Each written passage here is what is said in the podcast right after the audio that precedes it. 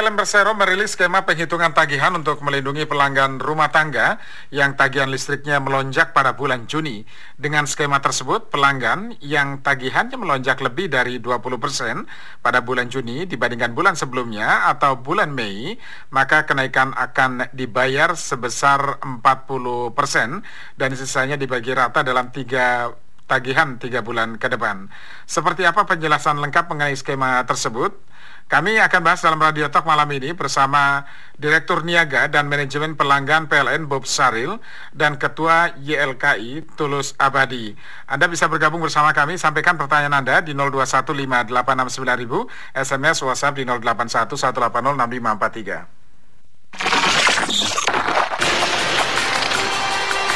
Radio Talk Pak Bob, Pak Tulus, selamat malam Pak Bob. Selamat malam Pak Suwiryo, apa ya. kabar? Kabar baik Pak Bob, Pak Tulus, sudah bersama kami juga ya, ya Pak Tulus ya. Oke, selamat Pak Tulus. Oke, baik. Selalu sehat. Amin. Kita sehat semua. Dan kita buka line telepon juga untuk Anda nanti di 0215869000, SMS WhatsApp di 0811806543. Tapi sebelumnya kita ikuti dulu ya penjelasan dari uh, eh, PLN dan juga nanti dari Pak Tulus Abadi selaku Ketua YLKI. Saya ke Pak Bob terlebih dahulu, Pak Bob. Sebagian pelanggan PLN kan merasa merasakan kenaikan tagihan listrik pada bulan Juni 2020 ini. Sebetulnya apa yang terjadi Pak Bob? Uh, yang terjadi itu kita lihat itu COVID-19 pertama kali yang harus diperhatikan, yang ya. kita harus lihat. Karena pada waktu COVID-19 itu uh, sebenarnya kita melihat bahwa ada beberapa uh, rekomendasi pemerintah dan lainnya untuk kira-kira memutus mata rantai virus jadi itu yang pertama kali. Tetapi sebelum itu saya ingin menjelaskan bahwa tagihan tenaga listrik itu mudah sekali menghitungnya, Mas. Hmm. Pertama kali adalah berapa jumlah KWH atau jumlah energi yang dipakai di dalam satu satuan waktu atau satu bulan yang biasa digunakan dikalikan dengan tarif. Jadi sebenarnya tarif kita ini sejak tahun 2017 tidak mengalami kenaikan. Hmm. Berarti konstan ya yang menjadi permasalahan kan kalau konstan berarti yang variabelnya mana yang banyak adalah pemakaian dalam satu bulan atau range tertentu. Nah itu yang uh, menjadi uh, mengapa melonjak tinggi uh, tagihannya itu karena volumenya memang dipakai lebih banyak. Nah sekarang pertanyaannya volumenya root cause-nya seperti apa? Ada tiga hal yang bisa kita lihat. Pertama itu awal mulanya semuanya COVID sebenarnya COVID-19. Uh, tetapi ada juga tambahan ada beberapa kegiatan karena ibadah mungkin bulan puasa ya hmm. dan lebaran yang kalau di rumah lebih banyak dimanfaatkan. Uh, kalau kita lihat di COVID pada Maret itu kita tidak uh, harus stay uh, stay at home atau tinggal di rumah. Semua kegiatan kita kita bawa ke rumah. Semua kegiatan dibawa ke rumah, kita buat laporan, kita bertemu, kemudian kita melakukan uh, video conference dan sebagainya. Itu tentu saja memanfaatkan lebih banyak. Nah pada waktu di rumah juga semua kebutuhan kita untuk pendinginan, kalau cuaca panas, kipas angin, AC dan sebagainya kita gunakan terus. Bahkan air pun semakin meningkat karena kita perlu banyak sekali masak dan sebagainya. Jadi ada peningkatan memang di pada bulan-bulan tertentu. Dan yang kedua adalah bulan uh, suci Ramadan ya. Bulan bagi pada untuk bagi umat Islam kan merayakan. Pada waktu itu pasti juga kecenderungannya pasti naik karena setiap tahun dari tahun ke tahun kita perhatikan menurut statistiknya adalah kalau di bulan puasa hmm. maka kenaikan tenaga listrik untuk perumahan itu pasti tinggi meningkat meningkat uh, meningkat besar.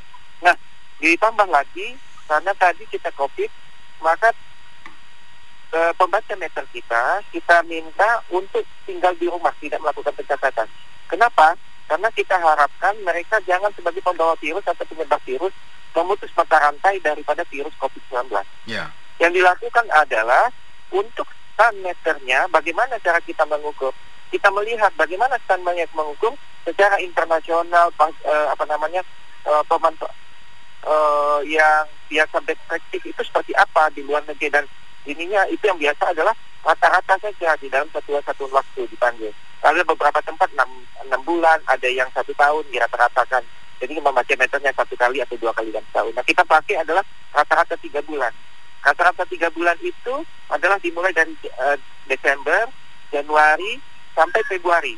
Dan pada waktu rata-rata tiga bulan itu kondisi pada normal biasa, normal life. Bukan new normal, bukan yeah. pada kondisi COVID. Sehingga pemakaiannya kita rata-ratakan, ibarat itu kalau kita pakaikan biasa di tiga itu, sekitaran 100 kWh misalnya. Nah, pada waktu kita merata-ratakan satu KWH, kita akan bawa pada bulan-bulan selanjutnya, yaitu mulai dari pencatatan Maret untuk pemakaian rekening April namanya, rekening April. Rekening April itu sudah rata-rata dari tiga bulan ke belakang. Katakanlah 100 tetapi pada waktu April karena uh, pada waktu Maret itu sudah minggu kedua minggu ketiga itu mulai ada stay at home maka tentu saja ada kenaikan yang biasanya 100 bisa saja waktu itu adalah 120 karena semua kegiatan kita di kantor di luar rumah uh, sampai kan pelajar pun sudah masuk ke rumah sehingga lebih tinggi nah dari 100 tadi karena kita menagihnya 100 ada 120 tadi berarti masih ada sisa 20 Nah sisa 20 ini kita carry over ke bulan berikutnya. Bulan berikutnya gimana juga? Masih masih pas kondisi COVID, masih PSBB, malah lebih banyak lagi PSBB. Maka yang terjadi pada waktu kita melakukan pemakaian mencatatkan pemakaian bulan uh, bulan April untuk pemakaian Mei, kita juga melakukan rata-rata juga. Katakanlah pada bulan April karena puncak-puncaknya uh, COVID, maka kita naik lagi. Naik lagi bukan lagi 120, bisa saja 150. Nah kalau 150 tetapi PLN menagihkan rata-rata tadi hanya 100. Berarti tertabung lagi sekitaran 50. Jadi 50 ditambah 20 sudah menjadi 70. Nah pada waktu bulan Mei kita sudah mulai ada sedikit penurunan, maka kita meminta semua pencatat meter kita karena PSBB ada sebagian sudah dilonggarkan untuk mencatat. Yeah. Mencatat pada waktu sebenarnya dan angka meternya benar-benar tercatat adalah misalnya 150 karena sama seperti bulan lalu. Ditambah lagi, siapa tahu uh, mereka uh, lagi merayat uh, lagi beribadah untuk puasa kan lebih banyak lagi. Mungkin bukan lagi 150, mungkin saja 170 pada bulan bulan Mei-nya itu yang hmm. pemakaian untuk Juni. Nah, jadi sekarang 170 ditambah lagi 70 yang kita tabung tadi sehingga semuanya menjadi 240. Ya. 240 dibandingkan 100 memang kelihatan tinggi, tetapi semuanya sudah dipakai sebenarnya. Hmm. Dan semuanya sudah dinikmati oleh para pelanggan kita khusus di rumah tangga. Ya. Itu kira-kira mas Oke, okay, baik. Pak Tulus, apakah Yayasan Lembaga Konsumen Indonesia YLKI mendapatkan uh, aduan dari konsumen PLN terkait dengan kondisi ini, Pak? Iya, terima kasih. Ya tentu saja dengan maraknya kasus kalau saya bilang kasus hidupnya tagihan listrik itu memang juga banyak pengajuan di, di LKI dan juga saya kira terutama ke PLN. Dan ini sebenarnya memang penjelasan kalau dari sisi teknikal ketenaga listrikan saya kira cukup clear ya bahwa apa yang disampaikan PLN baik dari sisi isu adanya dugaan ini ada kenaikan tarif berselubung ataupun sisi silang dan segala macam saya kira itu hal yang saya kira tidak mungkin dilakukan PLN karena itu menyangkut pemerintah dan juga DPR. Tapi yang menurut saya evaluasi dari masalah ini adalah uh, lebih kepada adanya communication gap antara PLN dengan konsumen. Ya PLN sudah apa sudah baik menyampaikan informasi-informasi di awal uh, pandemi, tetapi nyatanya mungkin konsumen belum secara penuh menangkap apa yang disampaikan PLN sehingga tidak terinformasi apa yang disampaikan oleh PLN dan kemudian mengalami shock ketika pasiennya mengalami tadi feeling shock yang sangat tinggi. Nah ini memang dasarnya memang kalau dari sisi manajemen barangkali bahwa konsumen listrik itu seperti seakan seperti hubungan antara dokter dengan pasien ya. Jadi pasien tidak terinformasi dengan baik terkait hal ehwal uh, dokteran, tapi juga di sini uh, konsumen listrik tidak terinformasi hal ehwal terkait dengan masalah-masalah ketenaga listrikan, baik menyangkut uh, teknik penghitungan KWH dan juga menyangkut masalah uh, subsidi, menyangkut masalah tarif sehingga konsumen listrik tahunya pasrah bongkoan terhadap tagihan-tagihan yang dia terima setiap bulannya. Padahal sebagai konsumen memang harusnya konsumen listrik itu kritis. Ya, sebagai ibarat kita membeli uh, barang di apa retailer ya di minimarket misalnya misalnya kan kita hitung barang apa yang kita beli dan rupiahnya berapa yang kita keluarkan. Nah kita tidak pernah. Kita tahunya setiap bulan menerima tagihan PLN sekian ratus ribu, sekian juta, tetapi tidak pernah setelah kritis bagaimana dan berapa sebenarnya jumlah karya kita yang kita pakai apa setiap harinya berapa, setiap bulannya berapa dan sebagainya. Mungkin hanya sebagian kecil yang melakukan itu.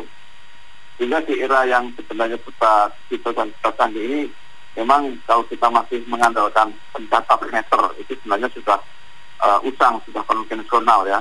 Yang saya kira ini nanti PR bagi Pak Bob untuk bagaimana mendigitalisasi uh, pencatatan meter yang lebih lebih apa digital lah karena kan semua orang saat ini misalnya menggunakan handphone jumlah handphone lebih banyak daripada jumlah penduduk Indonesia dan kemudian uh, 125 juta manusia Indonesia terakses internet. Nah ini kan belum dimanfaatkan. Nah ini, ini bagaimana uh, itu bisa dimanfaatkan sehingga pencatatan meter itu selain uh, berbasis digital, efisien dan juga akurat dan tidak menimbulkan silang sengkarut seperti sekarang. Nah sebenarnya kalau kita mau ke negara-negara Eropa misalnya ya, petugas cater itu atau PLN tempat itu hanya setahun sekali dia dia datang untuk memverifikasi input uh, pemakaian KWH-nya dari konsumen atau kalau tidak eh, enam bulan ya. Nah di kita kan masih sehari sekali, sebulan sekali dan seterusnya. Ini yang saya kira ke depan justru harus dievaluasi dalam arti new normalnya.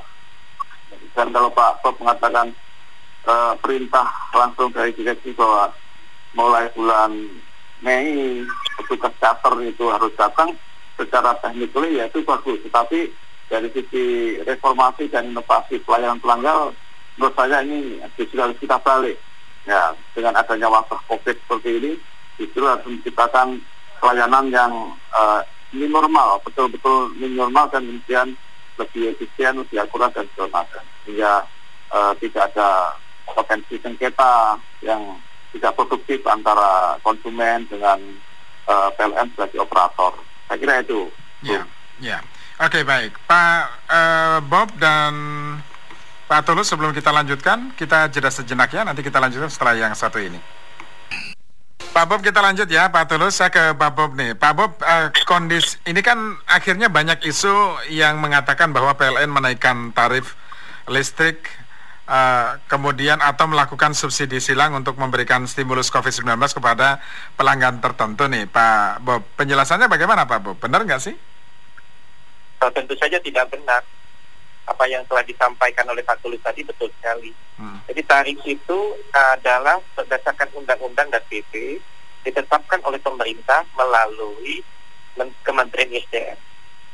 Kalau kita melakukan pentarifan sembarang, tentu saja itu melanggar undang-undang. Dan kalau melanggar undang-undang, kita tahu konsekuensinya seperti apa kan. Hmm. Itu pertama. Jadi kita tidak ada sekali lagi sejak tahun 2017 itu tidak ada sama sekali kenaikan tarif malah untuk tarif yang bersubsidi seperti 450 yang sekarang diberikan juga kompensa uh, stimulus itu itu sejak tahun 2003 tidak pernah naik gitu. Nah itu yang pertama. Kemudian apakah ada subsidi silang? Uh, pertama kita harus uh, sadari bahwa stimulus itu datang dari pemerintah bukan PLN. Jadi PLN yang mengeluarkan subsidi, mengeluarkan stimulus kepada masyarakat yang tidak mampu kepada masyarakat yang paling terdampak daripada COVID. Nah, karena itu masalah kan jadi dibayarkan ke PLN tentu saja. Artinya PLN itu tidak punya kewenangan apa-apa tentang masalah stimulus. Itu adalah kewenangan pemerintah. Yeah. Apalagi kalau mau subsidi silang, dari mana duitnya mas subsidi silang? Karena itu adalah kewenangan pemerintah. Yeah. Jadi tidak ada subsidi silang untuk melakukan itu karena pemerintah yang akan membayar semua kekurangan itu melalui stimulus COVID-19 ini. Hmm. Itu jadi. Oke, okay. baik. Pak Bob kita langsung sama pendengar ya. Pak Bob dan Pak Tulus. Ada Pak Rusyanto Sudomo di Sawangan Depok. Pak Rus, halo. Halo, selamat malam. Malam Pak Rusyanto, silakan. Ya, uh, dengan Pak Bob, narasumber. Ya. Oke, selamat malam Pak Bob. Selamat malam Pak Rus. Ya, Pak Bob, saya uh, pelanggan PLN dan saya pakai yang uh, pasca ya. Pasca bayar yang, yang bulanan, yang bulanan gitu. Ya. Oke, jadi uh, tagihan saya yang untuk bulan sekarang ini, bulan Mei ya, Mei atau Juni ini maksudnya nih. Itu uh, Pemakaian Mei ya berarti ya? ya pemakaian Mei. Jadi kalau diambil rata-rata setiap bulannya, saya itu sekitar boleh saya sebutkan angkanya aja, Pak? Boleh? Boleh, boleh nggak apa-apa. Oke, jadi saya itu rata-rata satu 1,9 juta un- untuk uh, tagihan saya setiap bulannya dari mulai bulan Februari, Maret, April, Mei hampir rata-ratanya 1,9. Nah, yang untuk bulan ini itu tagihannya 3 juta 200. Ya. Nah, eh, kalau dibilang bahwa saya hampir eh, selalu bekerja WFO terus, jadi tidak tidak WFH. Ya, jadi eh, Di kantor pemakaian- terus ya, di kantor ya? Ya, Oke. ya pemakaian pemakaian listriknya juga normal-normal aja begitu Pak. Saat Ramadan kemarin Pak, normal juga? Normal juga, tidak ada tidak ada lonjakan apa-apa, tidak ada aktivitas apa-apa juga. Oke. Nah, eh, ingin tahu penjelasannya kenapa sampai Iya. Mengapa Melonjak. bisa sampai melonjak seperti itu ya? Penjelasannya seperti Iya. apa gitu ya? dan, Oke. dan sa- seandainya eh, ini saya harus lapor ke mana begitu Ah, Pak? iya, baik. Ditunggu jawabannya Pak Rusyanto ya. Ya, Kemudian terima Pak, kasih, Pak. ya, terima Selamat kasih malam. Pak Rusyanto, selamat malam. Kemudian Pak Agung di Cengkareng. Kita tampung dulu Pak Bob ya. Pak Agung, halo Pak Agung. Ya, selamat malam, Mas. Malam Pak Agung. Pak Bob, selamat malam, Pak Tulus, selamat malam. Iya. Eh, Pertanyaan saya mirip mungkin hampir sama dengan yang tadi itu. Tapi kalau di saya itu mulai bulan Mei itu sudah sudah mulai berjalan itu seperti itu. Hmm. Tapi tidak saya sebutkan mas, nah, pokoknya saya kenaikan dari Mei sudah naik itu. Berapa persen Pak perkiraan Pak kenaikan? Ya kurang lebihnya naiknya ada 30-an. 30 persenan lah. Ya. Nah kemudian yang kedua saya tanya sama Pak Bob, Hmm. itu satu KWH itu perhitungannya sekarang itu sebenarnya harga listrik itu berapa? Iya. Karena kan kalau kemarin itu saya dengar kan ada bantuan dari apa di subsidi silang dan lain sebagainya, tapi sebenarnya realnya itu kalau kalau yang tidak mendapatkan subsidi itu berapa per KWH atau per meter itu sekarang itu berapa? Hmm. Nah, saya, saya mohon dijelaskan sama Pak Bob. Oke. Hanya itu saja. Terima kasih. Baik, terima kasih ya Pak Agung. Kemudian Pak Sukiran di Tangerang. Pak Sukiran, tiga pendengar dulu. Pak Sukiran, halo Pak Sukiran. Halo, selamat malam Pak. Malam Pak Sukiran. Eh, selamat malam dengan Bapak yang dari PLN ya, Iya, dengan Pak Bob. Pak Bob. Ya, Pak Bob. Saya itu rumah tangga biasa, tidak bekerja di rumah, tidak punya Ya. kerjaan, sudah pensiun, Pak. Nah, biasanya rumah saya itu bayarnya 265. Ya. Ah, hari ini tas saya bayar untuk bulan Mei itu naiknya 200 persen hampir Mm-mm. sampai 600 lebih pak. Hmm. Saya tidak ada pen- penambahan peralatan apa pun di rumah karena kita tinggal hanya bertiga. Ya. Saya sudah pensiun, anak-anak udah keluar dari rumah, udah punya rumah lain. Jadi kegiatan ya biasa rutin harian lah, tidak ada Ya. tadi dibilang karena pandemi kalau pegawai-pegawai pada kerja di rumah itu masuk akal kalau kayak saya kan orang pensiunan nggak ada apa-apa gitu pak Oke. kan aneh itu Ya, dit- naiknya ditunggu bisa jawabannya 100% Pak ya. lebih kan pak Iya, Pak Sukiran ditunggu jawabannya Pak Sukiran ya. baik Oke, baik terima kasih Pak Sukiran. Sebelum Pak Bob menanggapi, saya ke Pak Tulus dulu. Pak Tulus, berbagai komplain yang disampaikan kepada masyarakat, bagaimana Anda melihatnya Pak Tulus? Ya, memang baik yang komplain ke PL ataupun ke bagian YLKI memang masyarakat rata-rata atau yang komplain itu merasa satu bahwa pemakaiannya tidak sedahsyat yang dirasakan ya bahkan merasa sedikit kira atau yang bahwa pemakaiannya biasa-biasa saja dan seterusnya. Ini yang saya kira ya itu sah-sah saja dan memang harus diaudit tetapi eh, sebenarnya kan kita bisa menghitung ya jumlah KWH yang terpakai itu bisa dihitung. Misalnya bulan eh, sekarang ini berapa KWH, bulan kemarin berapa KWH, dan selisihnya nanti bisa eh, ketahuan lonjakannya berapa dan seterusnya.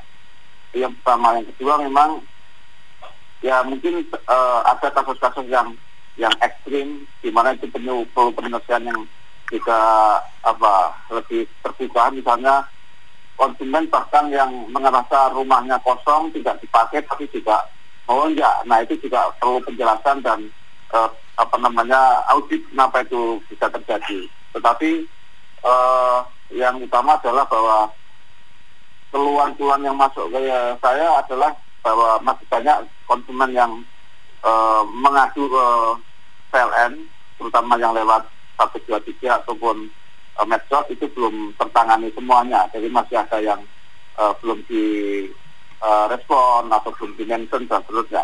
Tapi tadi pagi saya juga berkunjung ke PLN Depok memang luar biasa. Itu uh, pengaduan yang masuk itu sehari bisa seribu orang. Dan katanya berapa dari seribu orang itu yang kasusnya selesai saat itu juga.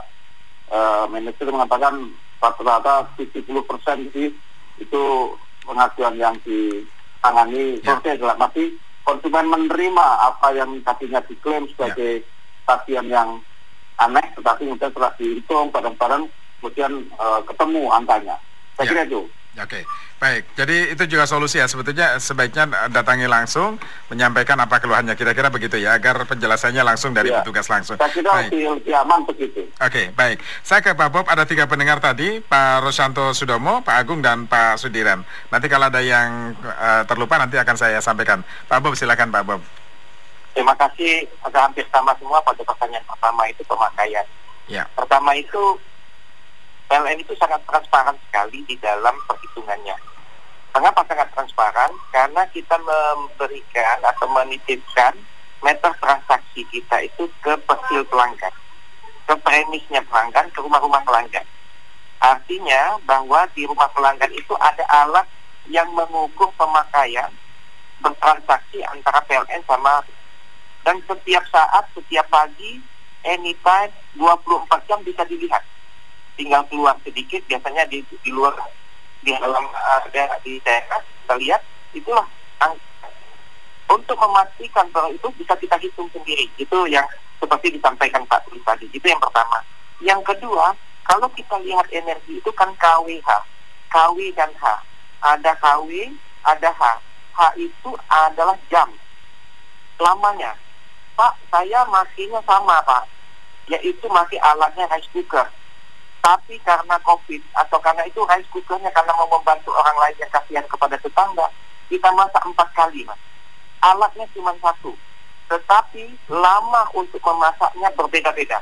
Kalau kita sekali hanya masak satu kali, kemudian dipanaskan. Itu energinya beda kalau kita masak empat kali. Karena pada waktu dia memasak energinya tinggi. Artinya kalau kita perhatikan sekali lagi, Pak di rumah saya memang ada tiga orang tadi seperti Pak Agung ya atau Pak Tikeman ya kan? Tiga orang biasa-biasa saja Pak. Tapi saya yakin Pak karena pada era COVID ini menurut para ahli maka terbitlah uh, suatu semangat kita gotong royong kita. Kita membantu apa saja kepada orang lain. Nah dalam membantu orang lain itu mungkin kita menggunakan listrik. Masak kue kah, masak air kah, menyediakan orang. Itu membutuhkan bukan nambah uh, volume daripada kawinnya atau bendanya, tetapi panjang penggunaannya. Beda kalau misalnya satu KW dikali satu jam dengan satu KW dikali 10 jam. 10 KW udah itu. Itu pertama. Kedua juga, Pak, saya memang kebiasaan work from uh, from office. Tapi di rumah kita ada siapa lagi sekarang? Apakah ada pembantu kita? Apakah ada ada mohon maaf, apakah ada yang membantu di rumah? Apakah ada anak kita? Seperti saya sendiri punya anak tiga, itu masing-masing sekarang kan pada waktu kemarin itu sebelum dia masa libur sekarang setelah ujian, dia tiap tiap hari itu melakukan uh, meeting sama gurunya. Malam meetingnya itu tiga kali, masih sebentar karena istirahat dua jam dua jam. Dan itu masih hidup, masih hidup beda lagi dengan kalau hidup terus. Kemudian hebatnya lagi, mereka tiga-tiganya ini masih aslinya 24 jam sekarang. Yang dulunya sampai malam saja waktu mereka pulang sore, malam sampai pagi, pagi ke, ke sekolah. itu juga menyebabkan kenaikan. Apakah saya menambah AC di rumah? Enggak. Enggak menambah AC, tetapi lama saya menggunakan semakin banyak. Itu. Jadi sekali lagi ada dua sangat transparan perhitungannya sangat mudah sekali matematika biasa. Nah itu juga adalah tantangan ke depan dari seperti yang disampaikan oleh Pak Tulis tadi. Bagaimana kita mengedukasi kepada masyarakat itu. Nah yang kedua itu berapa sih harganya? Berbeda-beda tarif kita. Tarif kita cukup banyak karena berdasarkan ada residensial, ada uh, bisnis, ada industri. Nah, kalau residensial terbagi lagi. Ada residensial 450, R1, R1 400, 900, 900 pun ada dua yaitu yang disubsidi dan tidak disubsidi. Dengan kata lain, rumah tangga mampu dan rumah tangga tidak mampu. Rumah tangga mampu, rumah tangga mampu itu berapa? 1.352. Tapi kalau yang di atas 1.300, 1.300 dan di atasnya, itu satu KWH-nya 1.467 rupiah. Per KWH, kita bandingkan harganya. Satu KWH itu 1.467. Satu KWH itu sama seperti nonton TV yang 30-40 inci, itu selama 10 jam. Itu baru harga satu KWH. Kalau kita bandingkan dengan harga-harga lain, mungkin tidak masuk akal karena 10 jam nonton TV kemudian hanya bayarnya cuma 100 ribu ya. 467 itu yang kira-kira harganya tapi kalau ada juga harga sosial lebih kecil lagi harganya karena tarif sosial untuk misalnya di uh, musola-musola dan itu nah itu pertanyaan saya sekali lagi uh, kami juga sangat memahami tentang kondisi ini memahami bahwa keterkejutan masyarakat kami juga mengerti keterkejutan masyarakat. Itulah maka di awal-awal itu sebelum ini kita sudah memang kita sampaikan dulu masih ingat kalau Pak Tulus kita bertemu kami akan kami sudah mendeteksi itu dan kami akan memberikan stimulu uh, apa namanya uh, istilah perlindungan terhadap konsumen ya. itu yang lonjakan keterkejutan itu melalui ya. program pencicilan. Baik. Baik, Pak Bob nanti kita lanjut di sesi berikutnya ya, Pak Tulus. Nanti kita lanjut di sesi berikutnya. Sementara kita jeda sejenak untuk yang satu ini. Pak Tulus, karena ya. tadi banyak sekali yang eh, komplain, solusinya bagaimana ya Pak Tulus ya? Ya, solusinya tentu salah satu hak konsumen kan memang untuk komplain ya. Didengar keluarnya itu dijamin oleh Undang-Undang Perlindungan Konsumen. Hmm. Ya saya kira kalau ada komplain seperti itu, solusinya pertama ya tentu saja harus uh, menghubungi PLN untuk kemudian minta klarifikasi dan solusi. Kalau perlu memang uh, ada kesalahan dari PLN ya harus dicarikan jalan keluarnya dan kemudian PLN harus memberikan kompensasi. Tetapi uh, tadi saya katakan uh, pemakaian-pemakaian itu kan ada hitungannya jelas. Hmm. Ya sehingga bisa dilihat di mana letak letak keberatannya dan kemudian duduk persoalannya seperti apa dan nanti akan akan ketemu. Jadi kalau ada komplain seperti itu, saya kira uh, kita anjurkan seawal menghubungi PLN setempat untuk kemudian ikut bersama-sama di mana letak persoalan dan kemudian ada solusinya.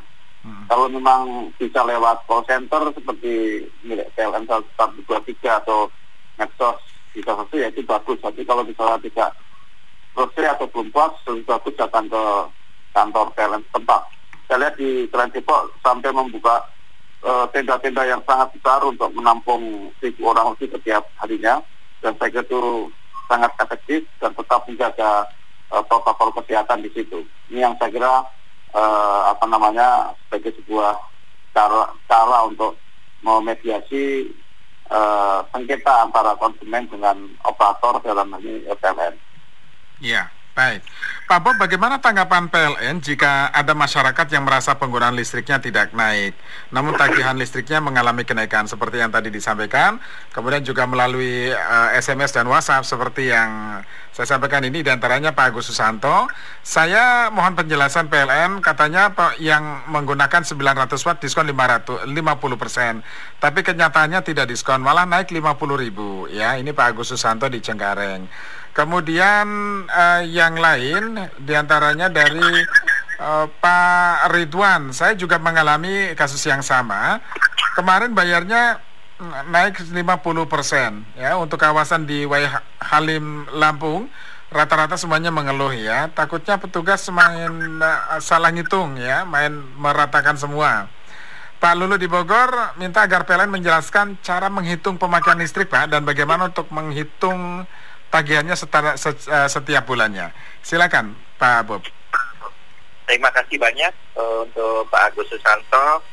Jadi bagaimana misalnya kalau Pak Lamgan ingin bertanya untuk memastikan seperti yang sudah disampaikan Pak Tulis tadi ya, yeah. kita membuka beberapa uh, posko-posko pengaduan di setiap unit kita ada sekitar di seluruh Indonesia itu 867 ditambah 176 sekitar 1000 yang menyiapkan uh, posko-posko untuk menerima pengaduan dan kita perlebar poskonya sesuai dengan kebutuhan berapa banyak yang datang.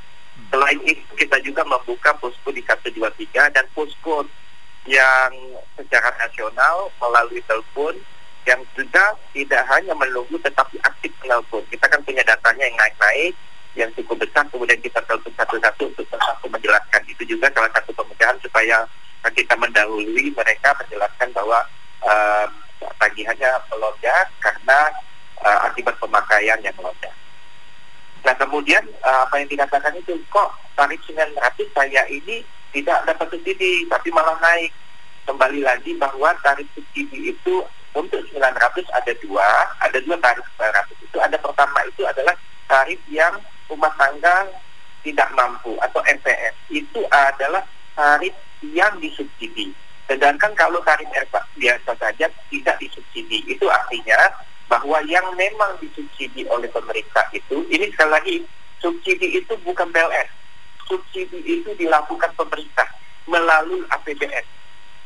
Nah, subsidi itu dibayarkan kepada PLN berdasarkan perhitungan pemakaian, kemudian dikurangi dengan biaya pokok produksi. Itulah yang dihitung menjadi uh, eh, PLN tidak pernah mensubsidi, tetapi pemerintah yang mensubsidi. Itu juga menjadi uh, yang uh, pelanggan uh, harus mengetahui bahwa pemerintah yang memberikan subsidi. Nah berikutnya ada pertanyaan lagi, uh, bagaimana kalau saya ingin mengadu, apakah bagaimana cara memastikan kandungan saya itu benar atau tidak? Sekali lagi meter itu ada di pelanggan, silahkan difoto, kemudian dibawa ke kantor atau pakai uh, di telepon. Ini tuh, Kita juga punya data kita cocokkan apakah selisih atau itu. Mungkin ada selisih, selisih memutus sekarang dengan petugas pencatat meter kan biasanya ada selang waktu. Kita bisa hitung juga karena rata-rata seharinya berapa bisa diperkirakan. Hmm. Jadi tidak ada hal yang aneh sekali di dalam perhitungan.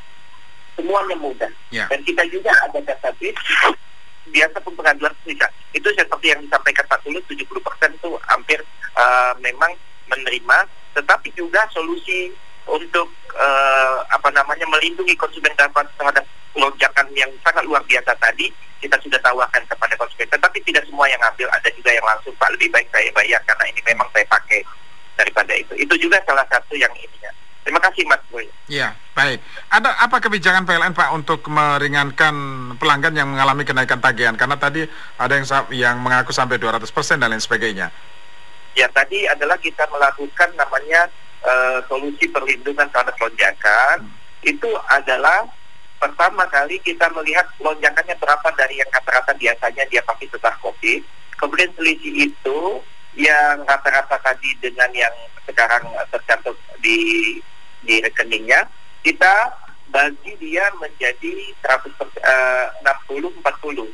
40 persen itu dibayarkan pada bulan ini, 60 persen akan dibayarkan secara uh, bertahap tiga bulan ke depan bersamaan dengan rekening ke bulan depannya, yaitu bulan Juli, Agustus, dan September. Jadi bersamaan itu kita bagi rata selisih tadi yang 60% masuk ke rekening pada bulan Juli, pada bulan Agustus, dan pada bulan September. Kira-kira ya. begitu yang kita tawarkan kepada pelanggan untuk mengambil skema perhitungan pada kebijakan tadi. Oke, okay, baik. Pak Bob dan Pak Tulus kita jeda lagi. Nanti uh, setelah ini kita bisa uh, kita buka line telepon di 0215869000, SMS WhatsApp di 081 180 Selain antisipasi tagihan dengan skema perlindungan lonjakan masih bersama Direktur Niaga dan Manajemen Pelanggan PLN uh, Pak Bob Saril dan Ketua Yayasan Lembaga Konsumen Indonesia Pak Tulus Abadi. Saya langsung sapa pendengar dulu ya Pak Bob dan Pak Tulus. Ada Pak Danang di Jatiwaringin Jakarta Timur. Pak Danang silakan Pak Danang. Selamat malam Pak Bob. Pak Tulus. Selamat malam Pak. Ya, silakan Pak. Selamat malam. malam. mohon maaf Bapak, jadi mohon maaf. Jadi pada saat itu kami itu tagihan saya itu sekarang itu jadi sekitar 3 jutaan Pak. Jadi biasanya bayar kami 900 gitu, satu juta 100 gitu. Nah awal-awalnya itu gitu Pak, waktu itu pernah waktu pada COVID atau apa, kita diminta ada, ada edaran dari PLN sama RT Pak, supaya kita memberikan nomor apa berapa meter kilo KWH-nya kepada PLN. Kita kirimkan ke sana, tidak ada jawaban sama sekali Pak itu. Terus itu, terus yang kedua katanya kan tiap bulan kan ada petugas tiap bulan terus ada itu adanya COVID dia tidak ada terus kita berikan itu Pak. Jadi minta kita untuk memberikan apa itu nomor berapa kilometer KWH kirim ke nomor sini. Saya lupa nomornya PLN itu lupa dulu Iya, iya. dikasih saya Pak itu Pak. Nah, yang kedua, yang kedua juga begitu juga. Da, nggak saya datang, apa itu ada petugas datang ke sini Pak, ngangkat nomentaranya. Pak, kenapa kok wah jadi kacau semua Pak? Sekarang nggak nggak nggak benar semua gitu Pak.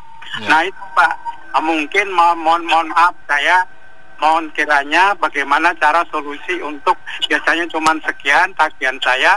Saya orang pensiunan Pak, udah Ya. pensiun juga. Jadi sudah selesai sebetulnya gitu. Hmm. Nah, kami kami ya cuman ya cuman dua orang di rumah kata Ya. tiga orang lah kata itu Pak. Itu. Oke. Tapi kok sampai tiga sampai tiga jutaan gitu. Biasa Oke. cuma satu koma paling tinggi paling tinggi cuma satu koma dua Pak paling Ya, tinggi. sekarang sampai Itu. tiga. Baik, Pak Danang Ya, ditunggu itu. jawabannya Pak Danang ya.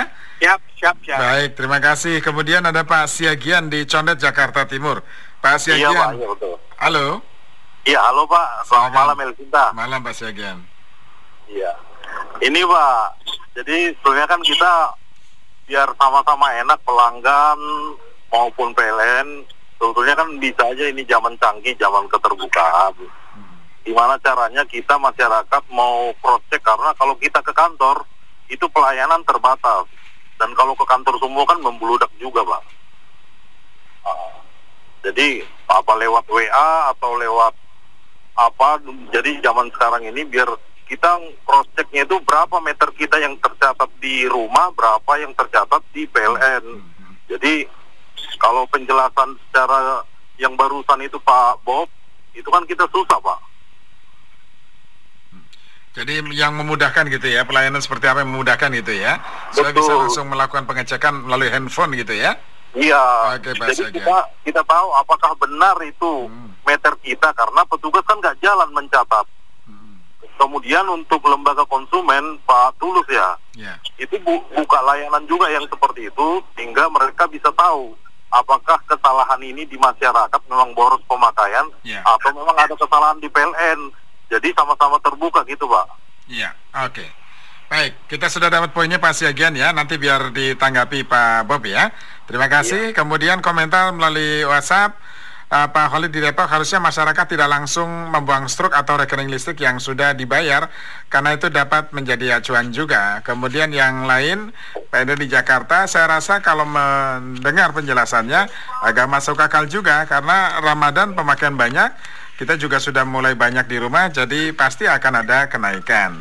Nah ini beberapa komentar pendengar. Sebelum ke Pak Bob, saya beri kesempatan ke Pak Tulus dulu nih untuk merespon juga nih masyarakat yang merasa dirugikan, bagaimana cara melapornya, apakah ino, perlu misalnya eh, YLKI mendorong agar PLN juga melakukan inovasi yang memudahkan masyarakat untuk mengakses setiap laporan. Pak Tulus, silakan. Ya pertama soal struk yang jangan dibuang dulu itu saya kira setuju. Jadi simpan dulu sampai kemudian ada apa namanya sampai ke bulan-bulan yang dipastikan tidak ada kan kita kan kalau kita jual beli itu kan pasti ada kwitansi ada struk yang kita simpan sampai barang yang kita gunakan itu benar-benar tidak ada masalah termasuk dalam bagian seperti itu. Nah kedua memang justru DLKI kalau dalam hal ini fungsinya ketika ada konsumen dan dalam konsumen listrik yang sudah mengadu ke PLN dan merasa tidak puas, justru kami menampung dan itulah pengaduan-pengaduan di LKI terkait dengan listrik itu kan saya kira masih cukup banyak ya. PLN masih menduduki eh, ranking ranking ke-6 dari seluruh komoditas yang diajukan, jadi masih cukup banyak. Walaupun memang bukan hanya soal tagihan, tapi ada berbagai komo- apa, pengaduan yang dikeluhkan.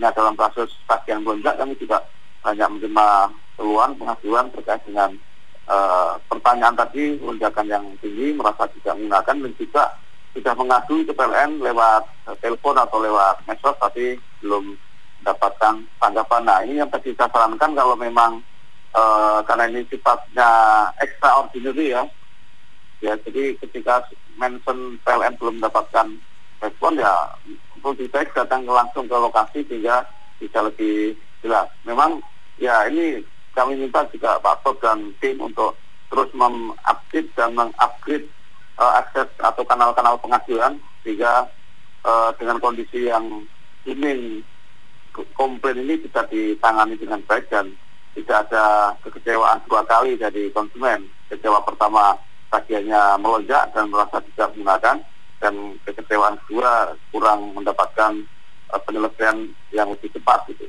Walaupun kita tahu PLN sudah mencoba banyak membuka kanal-kanal pengaduan yang kemudian uh, untuk menampung lonjakan-lonjakan pengaduan itu. Tapi faktanya di lapangan masih banyak keluhan-keluhan yang tidak tertangani juga. Ini yang saya kira harus dievaluasi juga Pak Pop.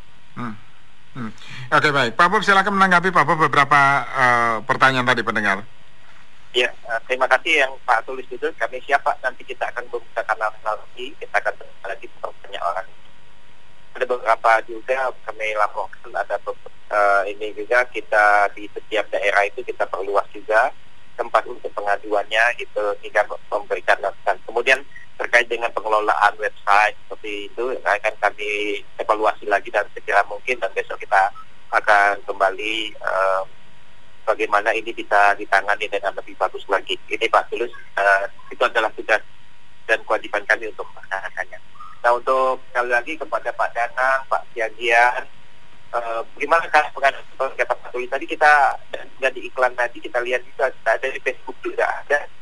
Kita juga satu tiga di NID dan sebagainya itu di situ kemudian kita bukan website juga di WWW dan lain itu juga ya di uh, bisa dibuka untuk uh, sarana untuk uh, mengadu permasalahan rekening listriknya yang melonjak tinggi akibat kekayaan tadi.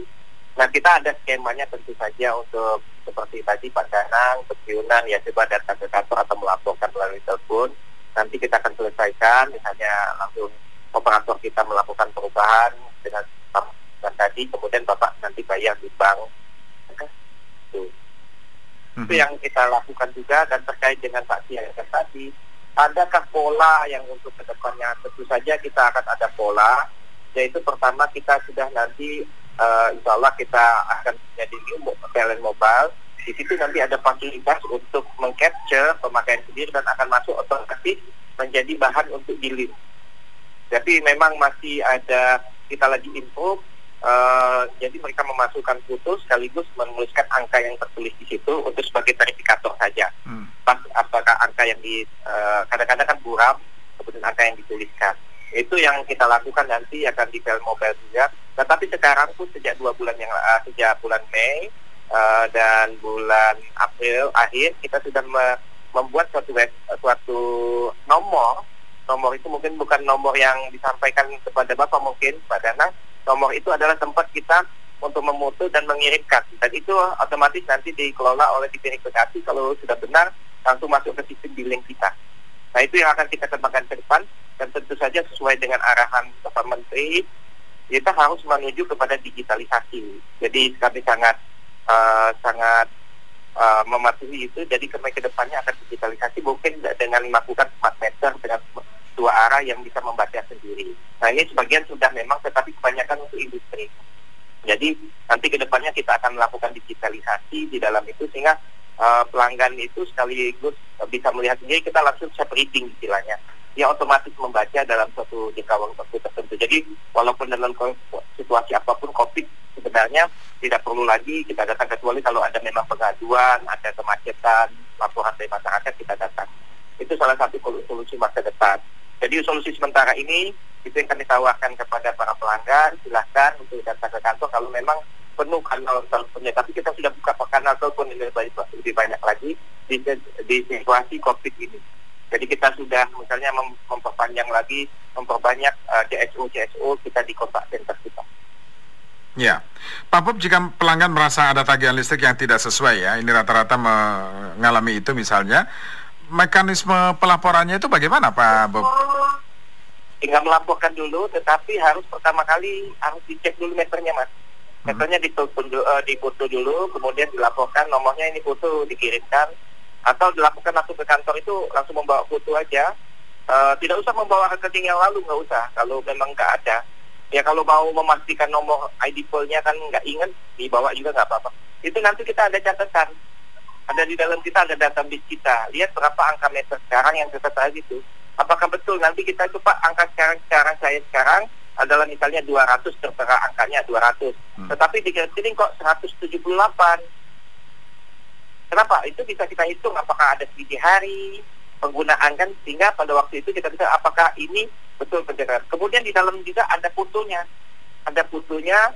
Nah itu memastikan ini betul nggak. Jadi uh, sekali lagi silahkan mengambil membawa uh, tentu saja meter. Meternya di mana? Di rumah. Di rumah kita sendiri. Gak usah cari jauh-jauh, gak usah lagi uh, ke tetangga atau ke tempat lain. Kalau coba di foto atau kalau nggak di foto dicatat kalau dipoto lebih bagus lagi. Kadang-kadang kan salah catat dipoto nanti dikasih tahu kepada petugas yang ada di lapangan atau hmm. petugas satu dua tiga kita. Yeah. Nanti yeah. otomatis mereka akan masuk ke sistem untuk melakukan perubahan dan membutuhkan waktu verifikasi sekitar 24 jam baru nanti dibayar di apa di perbankan. Ya, ya, baik. Pak Tulus, ini kan banyak yang uh, menyampaikan keluhan merasa pemakaiannya normal-normal saja seperti bulan-bulan yang lalu, tetapi kok tagihannya melonjak sampai 100%, ada yang 200% dan lain sebagainya. Nah, apa saran dari YLKI kepada mereka Pak Tulus? Ya, tentu saja itu yang tadi saya katakan dengan lonjakan itu kan secara teknik bisa dibuktikan di mana e, nanti duduk persoalannya dan e, miss yang terjadi. Dan makanya harus e, konfirmasi ke PLN baik melalui kanal pengaduan yang ada atau kalau memang itu tidak mendapatkan satu kepuasan ya saya kira paling aman adalah atau paling memuaskan barangkali itu harus datang ke kantor PLN yang membuka posko-posko tadi. Karena memang secara teknis sebenarnya kan jumlah KWH yang kita pakai itu bisa kita hitung. Jadi misalnya eh, KWH di rumah kita hari ini tertulis angka eh, 100 misalnya. Nanti hari berikutnya misalnya di 110 berarti kita dalam 24 jam atau 12 jam pemakaian kita sebanyak 10 kali ya dan itu nanti akan uh, berkelipatan sampai satu bulan. Jadi tidak dihitung secara teknis berapa konsumsi KWA kita per hari uh, dan kemudian diakumulasikan dalam per bulan sebenarnya itu tidak akan ada selisih kalau kemudian uh, apa namanya kita bisa menghitung makanya dalam kasus-kasus seperti ini sebenarnya yang harus dievaluasi adalah bagaimana uh, pemberdayaan konsumen listrik yang harus dilakukan PLN sehingga uh, konsumen listrik itu terinformasi uh, secara utuh terkait dengan produk knowledge ketenaga listrikan. Ya. ya sehingga hal-hal mendasar bisa diketahui dan ini saya kira uh, secara korporasi PLN punya tanggung jawab moral untuk terus memberdayakan konsumennya karena ini mandat di dalam undang-undang perlindungan konsumen di mana konsumen punya hak untuk mendapatkan edukasi dari uh, pelaku usaha dalam ini adalah PLN. Ya, oke, okay. baik, Pak Bob. Uh, pada saat kita melaporkan ke PLN datang langsung, apakah kita juga bisa mendapatkan informasi secara detail berapa uh, per KWH uh, hitung-hitungannya, per KWH-nya berapa dan lain sebagainya, Pak Pak Bob? Ada, ada mas. Kita kan ada daftar eh, yang diterbitkan pemerintah berdasarkan permennya itu berapa harga persatuannya itu itu aja yang kita ambil.